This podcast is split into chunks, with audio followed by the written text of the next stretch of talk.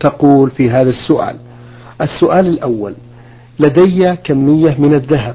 عاهدت الله تعالى أن أجمع عليه وأبني به مسجد وأن لا أبيع منه شيء إلا عند حلول موعد البناء لأبني به المسجد. وكنت أزكي عليه كل عام ولكن علمت قريبا بأن الوقف لا زكاة فيه فلم أزكي هذا العام.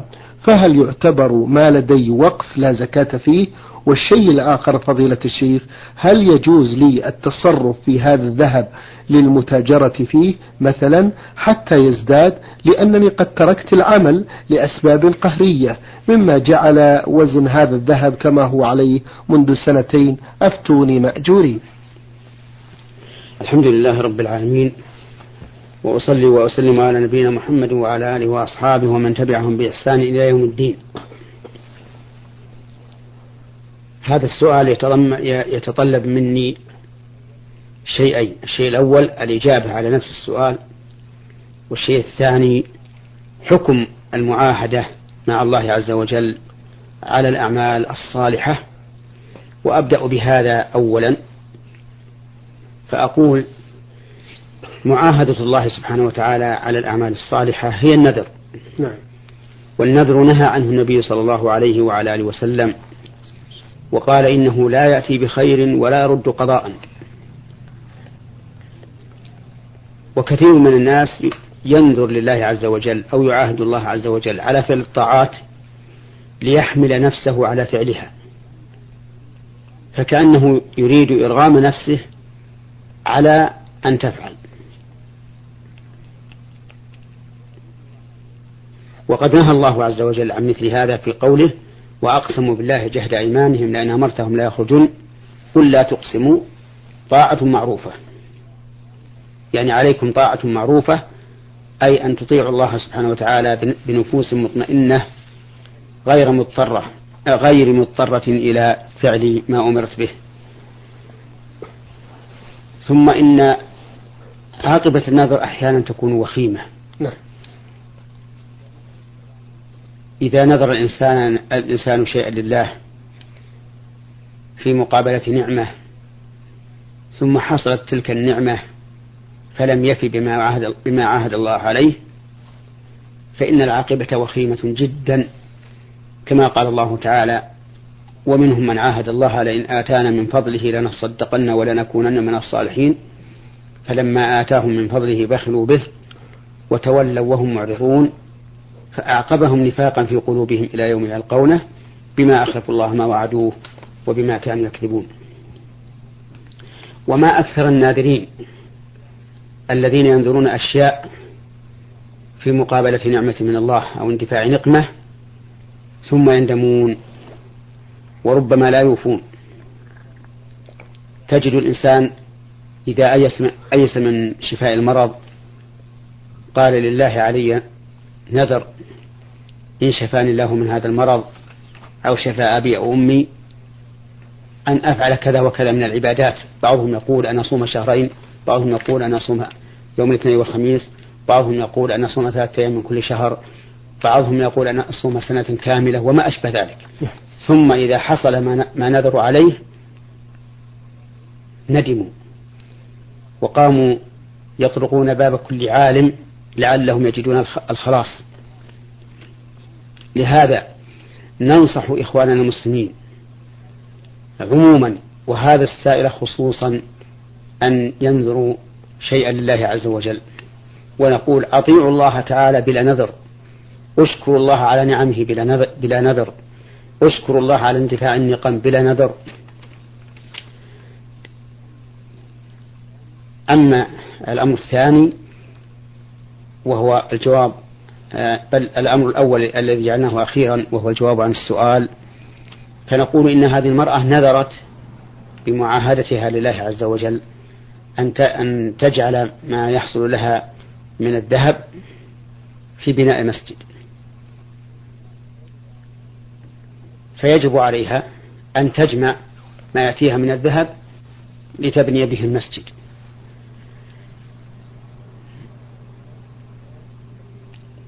ولا يحل لها أن تتصرف بهذا الذهب تصرفا يخل بالنذر. أما إذا كان تصرفا لمصلحة النذر مثل أن تتجر بالذهب حتى ينمو ويسهل عليها إنفاذ ما عاهدت الله عليه فهذا لا بأس به. إذا كان يغلب على ظنها السلامة والربح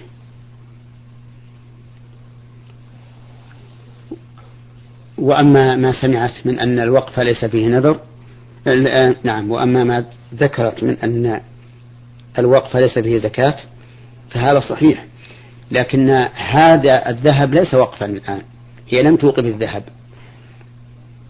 ولكنها عاهدت الله أن تجمع لتبني به مسجدا فهو الآن في ملكها.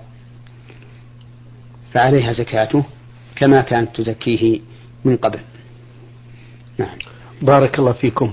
سؤالها السؤال الثاني في رسالة السائلة نور من ليبيا تقول من المعلوم أن مسح الرأس يبدأ من الأمام إلى الخلف ثم الرجوع باليدين إلى الأمام. لكنني تقول عندما أريد العودة باليدين من الخلف إلى الأمام لا تنسح بيدي إلى الأمام وإنما يعرقلها الشعر فكيف العمل؟ آه، يعرقلها الشعر إذا ضغطت على الرأس. نعم. أما إذا مسحت مسحا خفيفا فإن الشعر لا يعرقلها فيما يظهر. وعلى كل حال فالواجب مسحه مرة واحدة من الأمام إلى الخلف وكذلك من الجانبين. فإذا استوعبت الرأس بالمسح على أي صفة كانت فقد أبرأت الذمة. لكن الرجوع إلى الوراء ثم نعم لكن الرجوع إلى الوراء ثم الرجوع إلى إلى قدام هذا من باب السنة وليس من باب الواجب. بارك الله فيكم. هذا السائل أرسل بهذا السؤال لفضيلة الشيخ لم يذكر الاسم في هذه الرسالة. يقول تعلمون وفقكم الله أن الملاحدة منذ زمن قديم وهم يبثون شبهاتهم حول الإسلام ويدعون لأفكارهم الفاسدة ومن تلك الأفكار أن الكون أوجد نفسه ثم ما زال يتطور حتى كان على ما هو عليه الآن. واستدلوا على هذا بالميكروبات والطفيليات التي تتكون في الأشياء المتعفنة من غير أصل لها. فبماذا نرد على هذه الطائفة لدحض حجتهم الزائفة وشبهاتهم الباطلة؟ جزاكم الله خيرا. نرد على هؤلاء بما ذكره الله تعالى في صفة الطور. أم خلقوا من غير شيء أم هم الخالقون؟ أم خلقوا السماوات والأرض بل لا يوقنون فنسألهم أولا هل كانوا موجود هل هم موجودون بعد العدم؟ أو موجودون في الأزل وإلى الأبد؟ والجواب بلا شك أن يقولوا نحن موجودون بعد العدم. كما قال الله تعالى هل أتى على الإنسان حين من الدهر لم يكن شيئا مذكورا. فإذا قالوا نحن موجودون من العدم قلنا من أوجدكم؟ أوجدكم أبوكم أمكم؟ وجدتم هكذا بلا موجد؟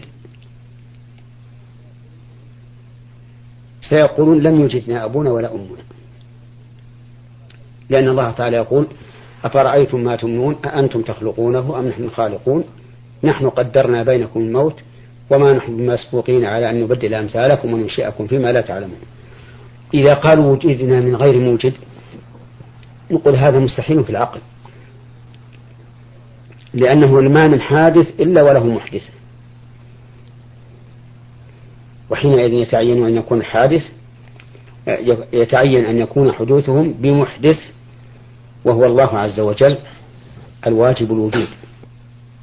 وكذلك يقال في السماوات والأرض. نقول من أوجد السماوات والأرض؟ هو الله عز وجل سبحانه.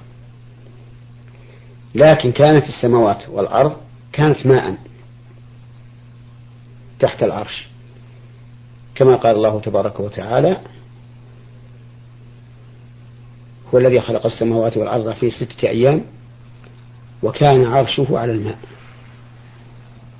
فخلق الله عز وجل السماوات والأرض من هذا الماء.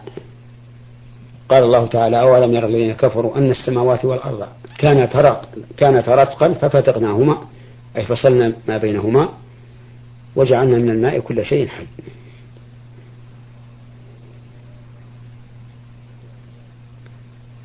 فهذا جواب على هؤلاء الملاحدة. فإن أبوا إلا ما كانوا عليه فهم مكابرون. ويحق عليهم قول الله تعالى في آل فرعون وجحدوا بها واستيقنتها أنفسهم ظلما وعلوا. نعم. بارك الله فيكم.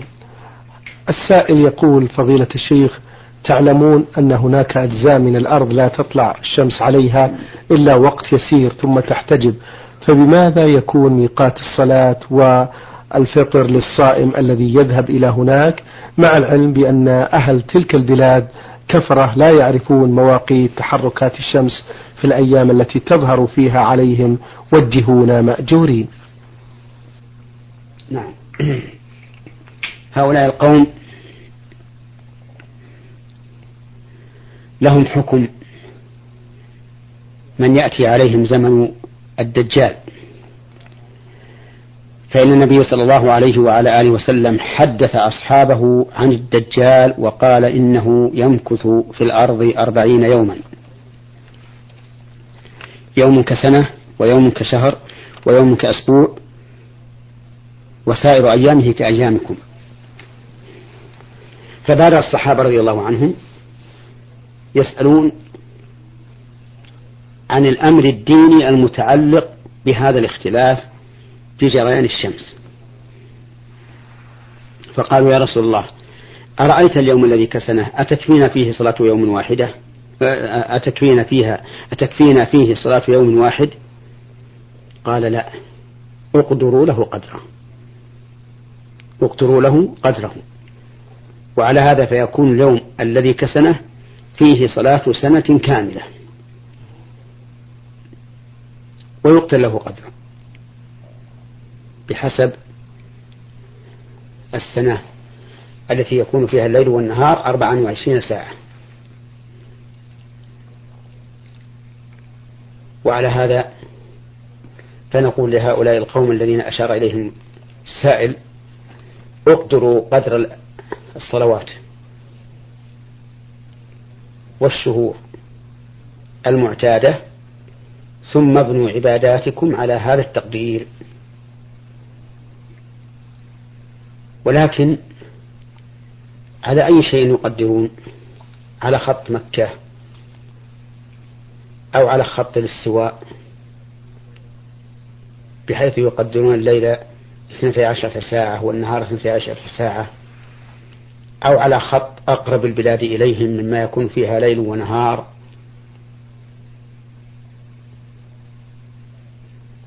كل هذا قال به بعض العلماء. فمن العلماء من قال يقدرون حسب خط الاستواء الذي يكون فيه الليل والنهار اثنتي عشرة ساعة لكل منهما في كل السنة. ومنهم من يقول يعتبرون بخط مكة. لأن مكة أم القرى وهي وسط الأرض.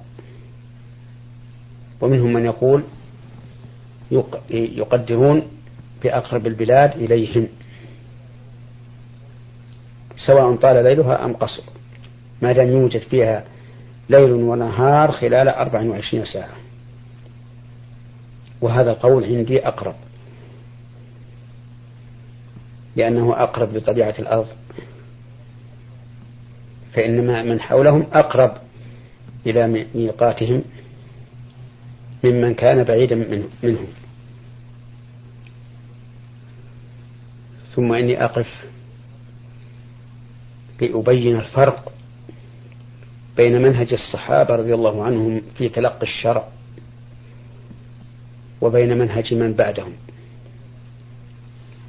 فإن الصحابة رضي الله عنهم لما حدثهم النبي صلى الله عليه وعلى آله وسلم أن الدجال يبقى في الأرض أربعين يوما يوم كسنة ويوم كشهر ويوم كأسبوع. لم يفكر أحد منهم في أن يسأل كيف يكون كيف يكون جريان الشمس في هذا اليوم؟ وهل الشمس تحبس؟ أو يضعف سيرها؟ أم ماذا؟ مع أنه ربما ينقدح في أذهان كثير من الناس هذا السؤال قبل السؤال الذي سأله الصحابة.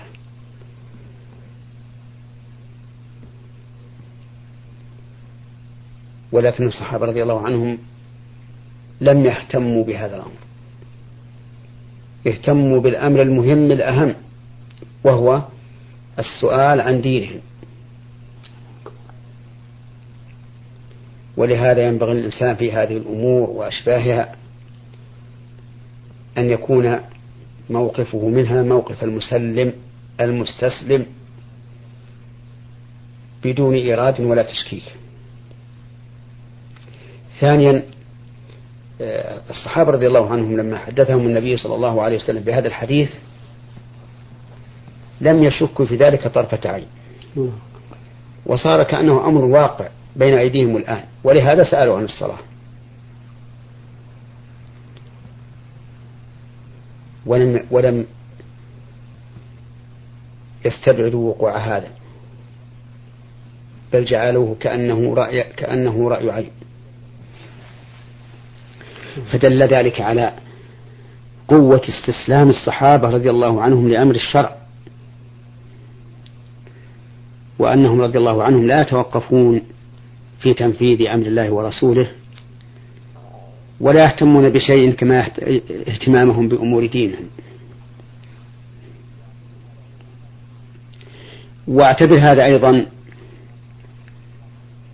بما جرى لنساء الصحابة رضي الله عنهن حيث وعظهن النبي صلى الله عليه وسلم ذات عيد وقال يا معشر النساء تصدقن فإني رأيتكن أكثر أهل النار. فماذا فعلنا؟ جعلنا يتصدقن بحليهن الذي بأيديهن وآذانهن وصدورهن. فجعلنا جعلت الواحدة تخلع خاتمها أو خرصها أو قرطها ثم تلقيه في ثوب بلال رضي الله عنه. فنسأل الله تعالى أن يرزقنا اتباع هؤلاء الصحابة رضي الله عنهم والأخذ بمنهجهم القويم. اللهم آمين. فإنه الصراط المستقيم. اللهم آمين. والخلاصة أن نعم. الجواب على سائل على سؤال السائل نعم. أن نقول لهؤلاء القوم اقدروا قدر الأيام والليالي في أقرب بلاد إليكم يكون فيها ليل ونهار في خلال 24 ساعة. طيب. نعم. بارك الله فيكم. هذا السائل يقول فضيلة الشيخ يحدث من بعض المصلين الجهر بتكبيرات الإحرام في الصلاة الجماعية ومنهم أيضا من يجهر بدعاء الاستفتاح لكن بصوت منخفض لكنه يسمع. فما حكم الجهر ولو بصوت منخفض في الصلاة الجماعية بالنسبة لدعاء الاستفتاح وتكبيرة الإحرام من المأموم والمنفرد؟ نرجو بهذا الإفادة. أما المأموم فحقه الإصرار في التكبير والاستفتاح والدعاء في السجود والتسبيح وغير ذلك. حقه الإصرار. نعم. وليس له أن يرفع صوته. نعم. لأن رفع صوته إخلال بالمتابعة. ولأن رفع صوته يوجب التشويش على من حوله. ولهذا كره العلماء رحمهم الله أن يبلغ أحد مع الإمام التكبير إلا لحاجة. يعني كرهوا أن يتابع الإنسان الإمام في رفع صوته بالتكبير إلا لحاجة مثل أن يكون المسجد كبيرا لا يسمعون تكبير الإمام فيبلغ أحد عنه فهذا لا بأس به للحاجة. كما صنع أبو بكر رضي الله عنه حين جاء النبي صلى الله عليه وعلى آله وسلم وهو يصلي بالناس فوقف أبو بكر عن يمين النبي صلى الله عليه وعلى آله وسلم وأكمل بهم النبي صلى الله عليه وسلم الصلاة لكنه بصوت منخفض فجعل أبو بكر يكبر بتكبير النبي صلى الله عليه وعلى آله وسلم والناس يتبعون صوت أبي بكر. فالحاصل أنه ينهى المأموم عن الجهر بالتكبير أو الاستفتاح أو الدعاء في السجود أو التسبيح أو غير ذلك. ومن عجب أن بعض الناس فهم من حديث أبي قتادة رضي الله عنه أن النبي صلى الله عليه وعلى آله وسلم كان يسمعهم الآية أحيانا في صلاة الظهر أو العصر فظن أن هذا أعني جهر المأموم بالقراءة أحيانا من السنة. وهذا فهم خاطئ. فإن المأموم ليس إماما ولا يتم الاقتداء بالرسول عليه الصلاة والسلام في هذه المسألة إلا إذا كان الإنسان إماما. أما إذا كان مأموما فإنه لو جهر لكان مخالفا لهدي الصحابة رضي الله عنهم الذين كانوا يصلون خلف النبي صلى الله عليه وعلى آله وسلم. وإنني بهذه المناسبة أحذر إخواني طلبة العلم الذين لم يصلوا إلى حد الرسوخ في العلم من أن يتعجلوا في فهم النصوص من القرآن والسنة ثم أن يتعجلوا في إفتاء الناس بمقتضى هذا الفهم الذي بني على علم قليل. وأقول لهم لا تستعجلوا السؤدد انتظروا فستكون لكم السيادة. إذا من الله عليكم بالاستمرار في طلب العلم والاستفادة منه.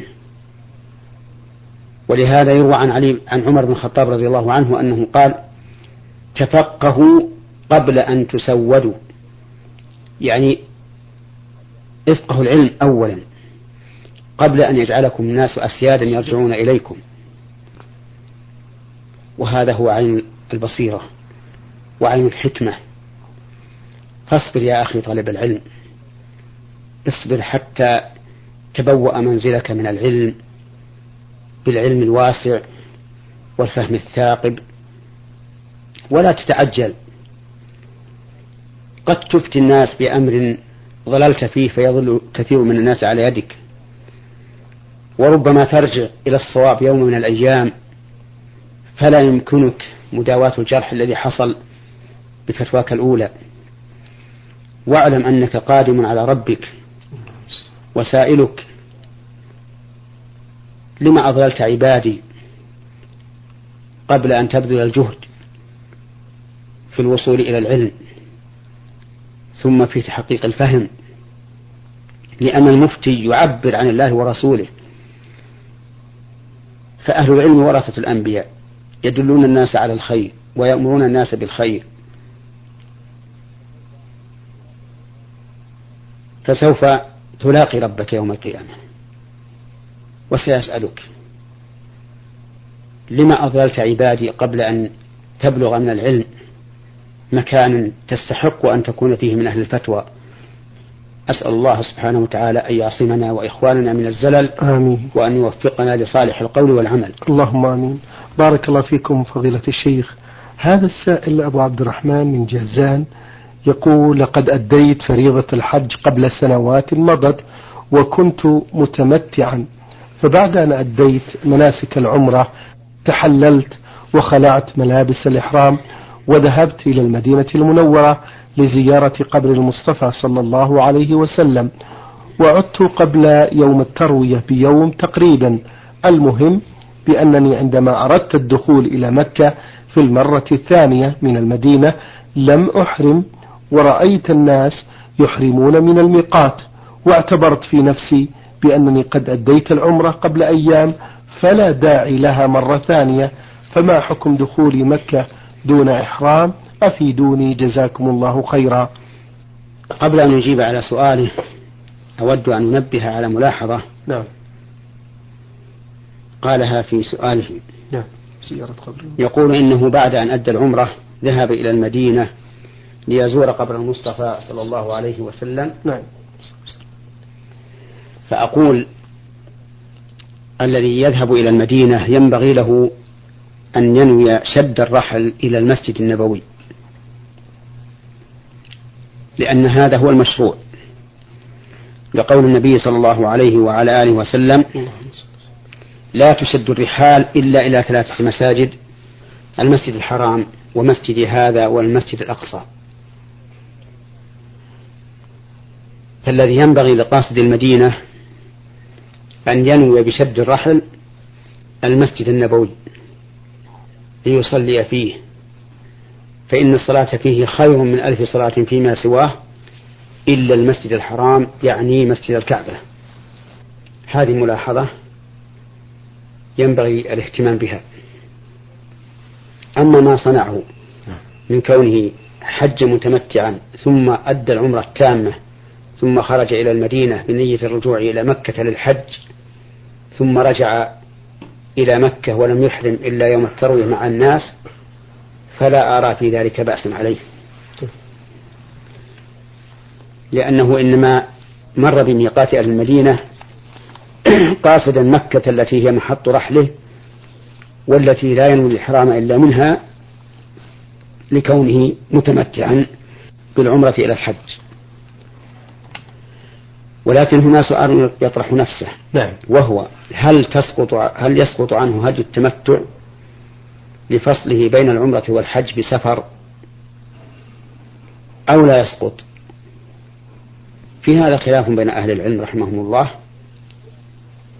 والراجح من أقوال أهل العلم أن دم الهدي لا يسقط عنه إذا لم يكن من أهل المدينة.